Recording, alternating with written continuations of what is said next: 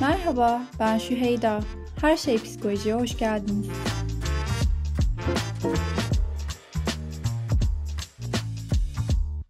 Merhaba, bugün Deniz Dülgeroğlu bizimle. Ee, kendisi terapi sürecindeki yaşantılarını paylaşma konusunda oldukça şeffaf eğer takip ediyorsunuz. Ee, bugün de kendisiyle terapiyle gelen değişim neden psikolojik olduğunu konuşuyoruz. Ee, hoş geldin Deniz, nasılsın? Hoş buldum, teşekkürler, iyiyim. Sen nasılsın? Teşekkürler. Ben de çok iyiyim. Zaman ayırdığın için çok teşekkür ederim geldiğin için. Rica ederim. E, konfor alanından çıkıp aslında e, cesareti e, seçen biri olduğunu biliyoruz. Sen de bundan çokça bahsediyorsun.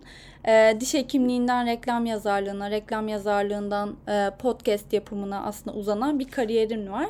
Bununla birlikte bir yandan da aslında travmalarından bahsediyorsun bunda açıkça. Ve bu da aslında terapinin getirdiği bir değişim diye görüyorum ben dışarıdan böyle yorumluyorum. Ee, o yüzden hani bu soruyu da e, sana sormam çok yerinde olur diye düşündüm. Sen ne dersin bilmiyorum ama değişim sence neden psikolojik? Neresi değişik?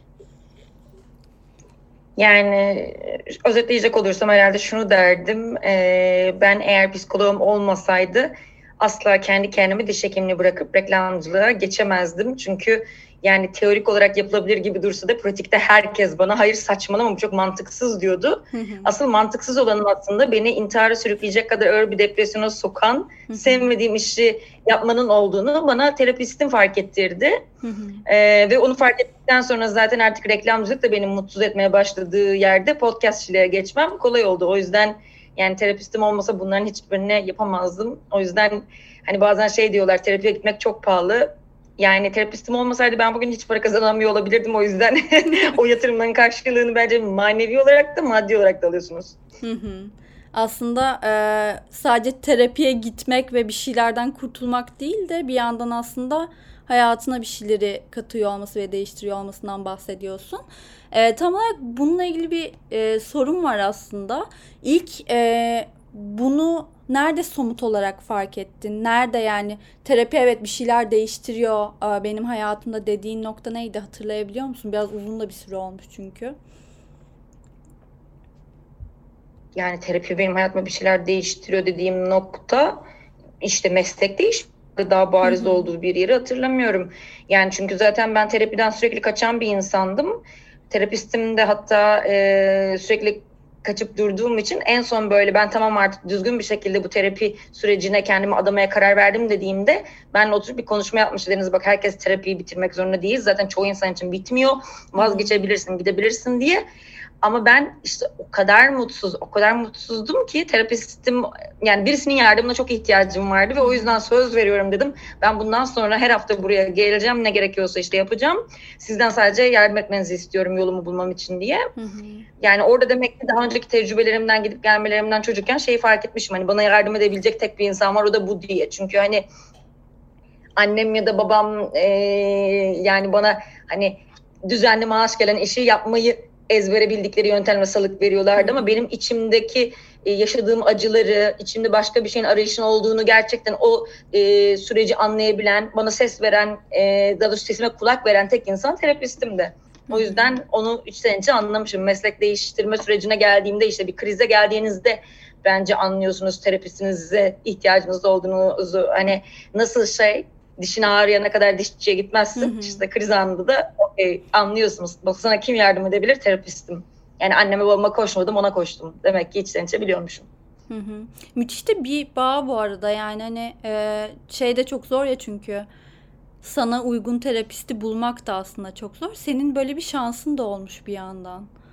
E, bu da aslında kıymetli tarafı gibi geliyor bana. Bu kadar uzun e, süreli bir ilişki yürütmek, bu kadar güçlü bir bağ kurmak, bu kadar minnet duymak, bunu açıkça paylaşmak e, çok zor bulunan bir şey bir yandan.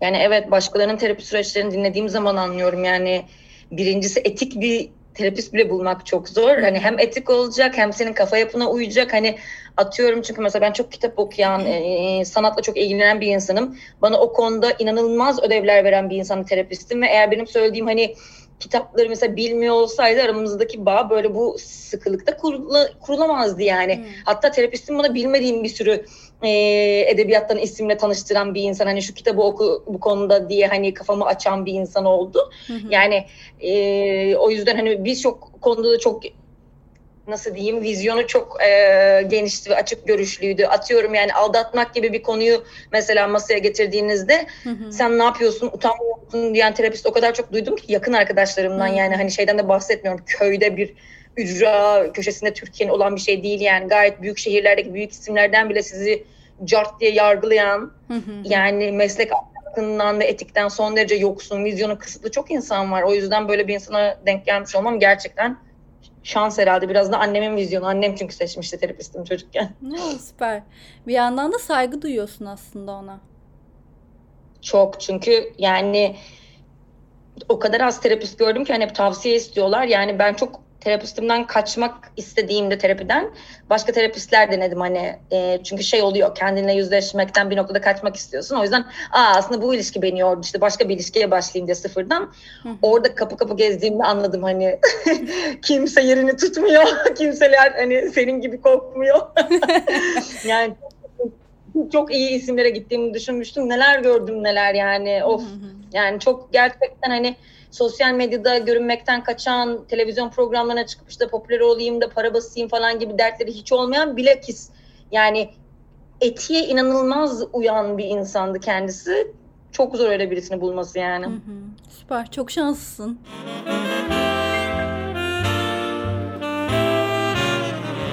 Şeyden bahsetmek istiyordum zaten bu terapiden kaçışlardan aslında. Yani değişim böyle sonuna geldiğinde ve başarmışlık hissini de e, gördüğünde çok keyifli. Evet ama e, onun öncesinde bir yol var ve o yolda da bazen insan kendi kendine bir direnç geliştirebiliyor. Hani koşarak geri dönmek istiyorsun. Hayır ben konforlu alanıma gideceğim. Çok yoruldum, çok canım yanıyor dediğin noktalar da oluyor. Ee, senin bu süreçte e, kendi duvarlarını çarptığın olmuş, vazgeçip hani e, kaçmak istediğim de oldu dedin terapi sürecinden. E, nasıl aştın bunu? Yani kaçtım zaten yani. Hı hı şey diye bir lafım var benim şınav çeke çeke işte vedalar ede ede diye yani bir şey öğrenmenin tek yolu yapa yapa yani o şeyi yani Hı-hı. kolay bir yolu yok. Terapiden kaçmamayı yüz kere kaçıp kaçınca hiçbir yere varamadığımı gördükten sonra artık işte yüz birinci de tamam yani neyse bu artık bu acı yaşanacak dedim ve geldim. Çok acı çektim yani terapi şey değil hani herkes şey de. Hep şu terapi gibi yemek yapmak terapi gibi işte koşmak te- değil. Terapide çok acı çekiyorsun yani terapi masaj gibi böyle rahatlatan bir şey değil. Hı. Terapiden çıktığında paramparça oluyorsun. Sonra zaten hani onları tekrar eskisinden daha sağlıklı bir şekilde dizdiğinde o parçaları terapi işe yaramaya başlıyor. Ama önce seni parçalıyor. Yani hani bir şeyi çok fazla yanlış öğrendiğimiz şey var. Hani İngilizce unlearn denir. Türkçe'de öyle bir fiil yok. Hani öğrendiklerini unutmak e, anla etmen gerekiyor. Mesela sevgiyi yanlış öğrendiysen onun aslında sevgi olmadığını öğrenmek e, ilk başta şu demek oluyor. Sen aslında sevilmedin. Böyle bir acı gerçekle karşılaşıyorsun ve çok canını yakıyor mesela. Bunu kim kabul etmek ister ki? O yüzden bir sürü insan mesela şey diyor. Aa ben mutlu bir halde büyüdüm. Böyle hani şeyi biliyorum tabii ki artık kimseye terapistim yapma dediği için yapmıyorum ama hayır o mutlu bir halde değil bahsettiğin. Tabii ki herkes yani çoğu insan çok büyük dayaklar, kavgalar falan olmadıysa mutlu bir aile olduğunu zannedebiliyor. Çok patolojik ilişkilerin olduğu bir aileyi. Hı hı. Terapiye gittiğinde mi fark ediyorsun ki ailen aslında mutlu falan değilmiş. Sizin mesela acıları şaka yaparak geçiştirmeyi e, adet edinmişsiniz ve hiç konuşmamışsınız hislerinizi. Hislerinizi bastırmışsınız ve o yüzden belki dışarıdan hatta kendi açından seni mutlu bir aile gibi görünüyorsun. Hı hı. Ama gerçekte siz kötü hisleri e, halı altına süpüren bir ailesiniz ve bu aslında mutluluğun tanımı değil tam olarak gibi. Hı hı. Yani ciddi bir farkındalıktan bahsediyorsun aslında hani e, bu terapi sürecinin sonunda da ve etrafındakilerle de aslında bakışın da değişiyor ya bir yandan. E, burada Hı-hı. mesela zorlandığın oluyor ya bu farkındalıkla mesela bu dilin ucuna geliyor terapistin söyleme dediği için söylemiyorsun ama evet. bir yandan da aslında ilişkini evet. etkileyen bir durum. Bunları nasıl çözüyorsun? Çok etkiliyor ilişkilerimi yani bilhassa erkeklerle olan ilişkimi çok etkiliyor çünkü erkekler bence Orta Doğu toplumlarında ilişkileri yani hislerinden konuşmak çok feminen algılandığı için e, erkekliği zedeleyecek bir şey olduğu için e, duygusal yanlarını açığa çıkarmak istemiyorlar. Ya açığa çıkarmak istememekten de ziyade hiç tecrübeli değiller. Yani hiç konuşmamışlar. Hep şakayla şukayla işte futbol muhabbetiyle, karı kız muhabbetiyle geçiyor hayatlarının çoğu ve benim gibi bir insanla tanıştıkları zaman mesela hani bir anda analiz yapmaya başladığımda şoka giriyorlar ve çoğu için çok ağır geliyor ve ilişkilerimin bitme sebebi genelde bu oluyor. Kaldıramıyorlar.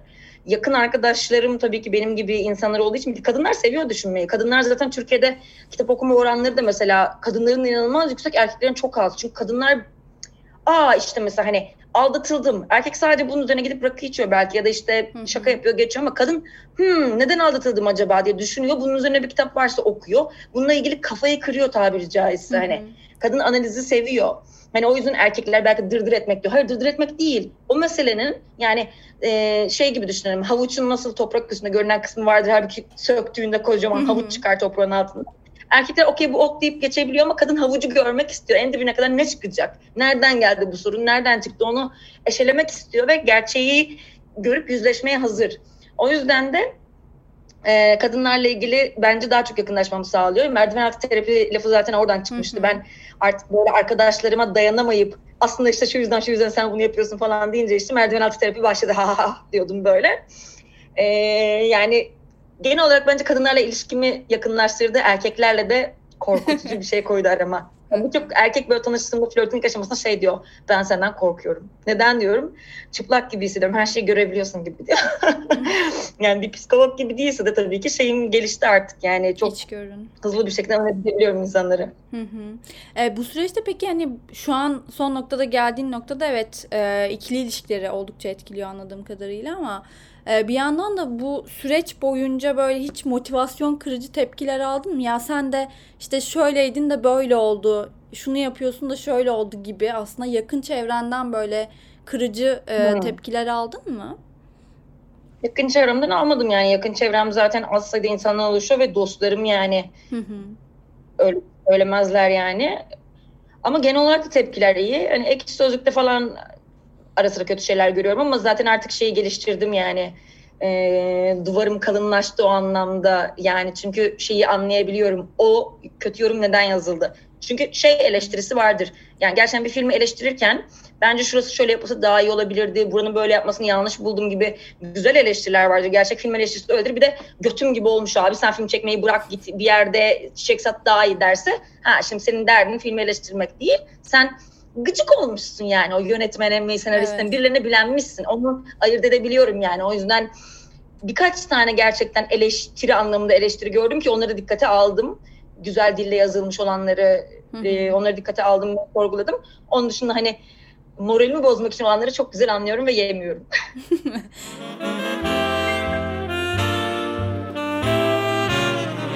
bir yandan da yapıcı bir tarafı evet yok ve çok oldukça yıkıcı, çok saldırgan. Ee, ama bir yandan hani çok fazla insan takip ediyor seni de ve çok fazla insan dinliyor aslında. Hani şey tarafı güzel evet e, yorum yapıyorlar ve bu seni motive ediyor. Birleştirini hissediyorum dedin mesela. E, çok değerli bir insana dokunmak işte e, yalnız olmadığını hissettirmek bile tek başına çok evet. kıymetli. E, bununla ilgili nasıl hissediyorsun bu kadar açmakla ilgili kendini? Yani bir tane YouTube videomda şey demişim.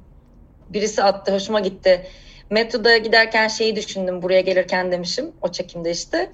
E, acaba kendimi fazla mı açıyorum diye. Sonra kendi kendime cevabını bulmuşum. Zaten beni anlayamayan içeri giremez ki diye. Bence tam olarak öyle. Yani açmakla ilgili tehlikeli bir şey yok. Çünkü sen benim derinliğimi anlayamıyorsan zaten dalamazsın o derinliğe yani. O yüzden e, benim açtığım yerler zaten yani şey değil yaralı yerlerimi açmıyorum. O yaraları zaten iyileştirmenin yolunu bulduğum için anlatıyorum yani. Atıyorum çorabım yırtık ve ben bununla ilgili çok korkuyorum ne yapacağım diye bir podcast değil bu. Çorabım yırtık ve bence çorabım yırtık olmasıyla ilgili bir sorun yok. Siz çorabınızdaki yırtıklarına utanmayın diye ben şimdi size anlatacağım çorabımın yırtık olmasını. Size hiç utanmadan açıklayacağım şimdi. Yani onu diyorum. O yüzden sen bana çorabın yırtık diye dalga geçtiğinde zaten onu diyorum. Çorabın yırtık olabilir diyorum yani tam olarak bu. O yüzden canımı acıtabileceğin bir şey yok orada. Öyle bir aşırı top, e, topumu göstermiyorum yani. Hı hı. Yani E, o yüzden de aslında iyileştirici oluyor sanırım. Yani kabulden bahsediyorsun bir yandan. E, terapinin de en büyük evet. getirisi zaten bu. Hani kabul etmek ve evet. hani barışmak kendinle. E, sen de bu yolda oldukça ilerlemiş e, birisin diye görüyoruz biz dışarıdan. Sen de zaten bunu söylüyorsun. Yani anlattıklarımı tabii siz bildiğiniz için yani yoksa Hı-hı. benim de hala komplekste olduğum birçok konu var elbette ki yani. Hı-hı. Ama oraları hedef göstermediğim için işte oraları bilmiyor insanlar. İster istemez hani çok özgüvenli bir insanmışım gibi düşünüyor. Hı hı. Ee, ona gelecektim. Tabii ki de oralara e, dokunmak istemem. E, hele şöyle bir ortamda ama şu an değişim devam ediyor mu? Nasıl ediyor? Onu da merak ediyorum. Ediyor. Yani geçenlerde bir marka için yaptığımız bir işbirliğinde bir video çektik işte böyle. Ee, oradaki bir soruyu cevaplarken fark ettim. Genel olarak bu terapinin bitmesiyle birlikte o pandemi sürecine de denk gelmişti. Sanki böyle içimdeki soruların yanıtlarını bulduğum gibi hissediyorum ve içimdeki böyle yolculuk bitti ve dışarıya açılmaya hazırmışım gibi hissediyorum. Yani bu da ne getirdi? Mesela eskiden birisi bir derdini anlattığında hiç dinleyemiyordum. Kendi içimde o kadar çok derdim vardı ki hani yani evim yanıyor dese abi ne yapayım benim içimde ne yangınlar var yani ama şu an kendi içimdeki yangınları söndürdüğüm için sanırım artık hani başka insanların yaptığı şakaları daha çok bilebiliyorum başka insanların dertlerine daha çok kulak verebiliyorum hani dış dünyaya açılmaya daha çok hazır hissediyorum o yüzden artık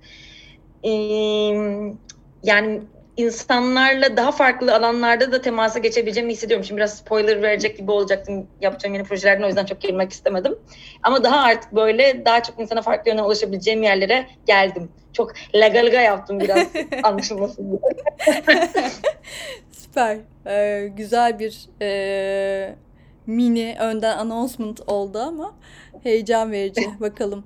Ee, şeyi de merak ettim tamam hani gidiyor bu giden bir şey sürekli ilerleyen bir şey. Dur noktası var mı senin için mesela hiç var mı böyle hayalinde şuraya geldiğimde ya bu kadar da efor harcamayabilirim. Yine devam eder bu süreç. Ee, yine keşfetmeye e, meraklıyım ama hani ya bu kadar da hani efor harcamayabilirim dediğin bir nokta var mı?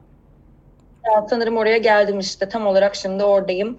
Yani çünkü e, artık şeyi hissediyorum ya anladım. Hı. Bana zarar veren şeyler çocukluğum boyunca neymiş, annem babam kimmiş, işte ne gibi yaralarım olmuş, kırıklarım neremde ve tahmin edebileceğim kadar ettim. Ama bundan sonrası bence artık hayatı dümdüz yaşamak. Hani şöyle söyleyeyim, e, anlattığım şeylerde o anı belki tekrar gittiğim için sesim titriyor olabilir podcast'ta ama hiçbiri yani şöyle birazcık yani daha da konuşmaya devam etsem beni artık ağlatacak şeyler değil. Hepsinin yarası iyileşmiş gibi hissediyorum ve o yüzden artık böyle şey istemiyorum. İçimi dediğim gibi demin dedim ya hani içimdeki yolculuk bitti diye. Artık içimde değişecek, kurcalayacak bir şey kalmadı. Hepsini kabuk bağlamaya bıraktım.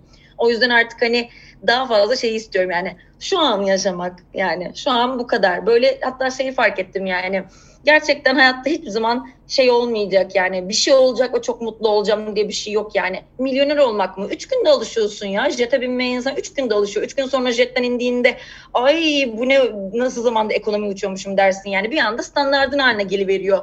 O yüzden hani düşünüyorum stajyer olan Deniz için şu anki hayatı mükemmel bir hayat. Sadece bunu görse ağzının suyu yakardı. Yani bir erkek geldiğinde bir ilişkinin ilk üç günü güzel. E sonra ilişki ilerledikçe o ilişkinin kendi sorunları çıkıyor. Yani hı hı. çok iyi bir ödül aldığın ilişki çok güzel. Ertesi sabah çok bir şey değişmiyor. Yine markete gidiyorsun işte ekmek, yumurta, süt almaya. Vegansan onları almıyorsun da. yani demek istediğim şey artık böyle bir şeyler beklemekten vazgeçtim hayatta. Yani şakanı şukanı yap eğlenmene bak. Hayat böyle yani bu kadar diye düşünüyorum. O yüzden çok da artık kurcalayıp daha da böyle kabuk bağlamış şeyleri değişmek istemiyorum. Hı hı. Şimdi mesela gittim kahve aldım burada bu Zoom toplantısı yaparken içeyim diye. Acayip böyle bir keyiflendim. Nedense kahve dışarıdan almak çok hoşuma gidiyor. Herkes evde alsan daha ucuza gelir diyor. Evet daha ucuza gelir. Benim de işte kumarım yok şeyim yok. Bu keyfim. hoşuma gidiyor. Lüksümüz bu. Müthiş.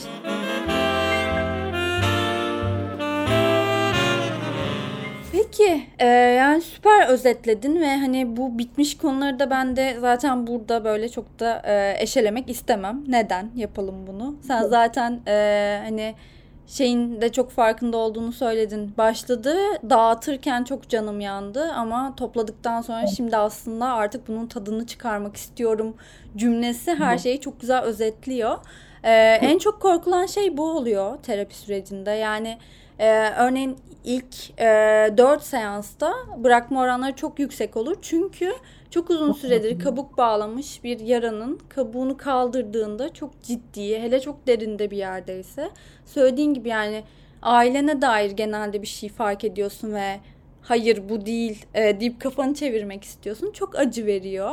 E, ben kendi terapi sürecimden de biliyorum bunu.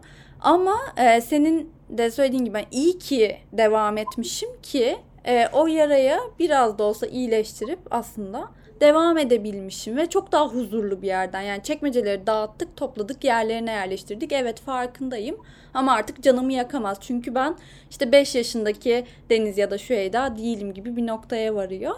Ee, sen zaten bolca hani bunun altını çiziyorsun. Evet can yakıcı ama e, sonucu güzel diyerek. Ee, bunun böyle e, özetinde söylemek istediğin, paylaşmak istediğin bir şey var mı? Cesaret etmek isteyenlere.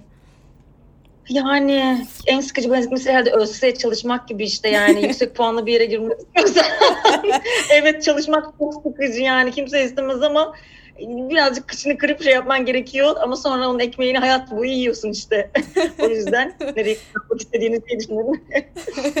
Diş hekimliğinden sonra bu evet biraz e, ironik oldu. Ama e, mesaj anlaşılmıştır evet. diye umuyorum. Senin eklemek istediğin bir şey var mı konuştuklarımıza?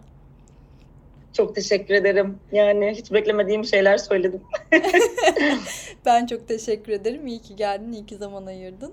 O zaman görüşürüz. Görüşmek üzere. güle güle.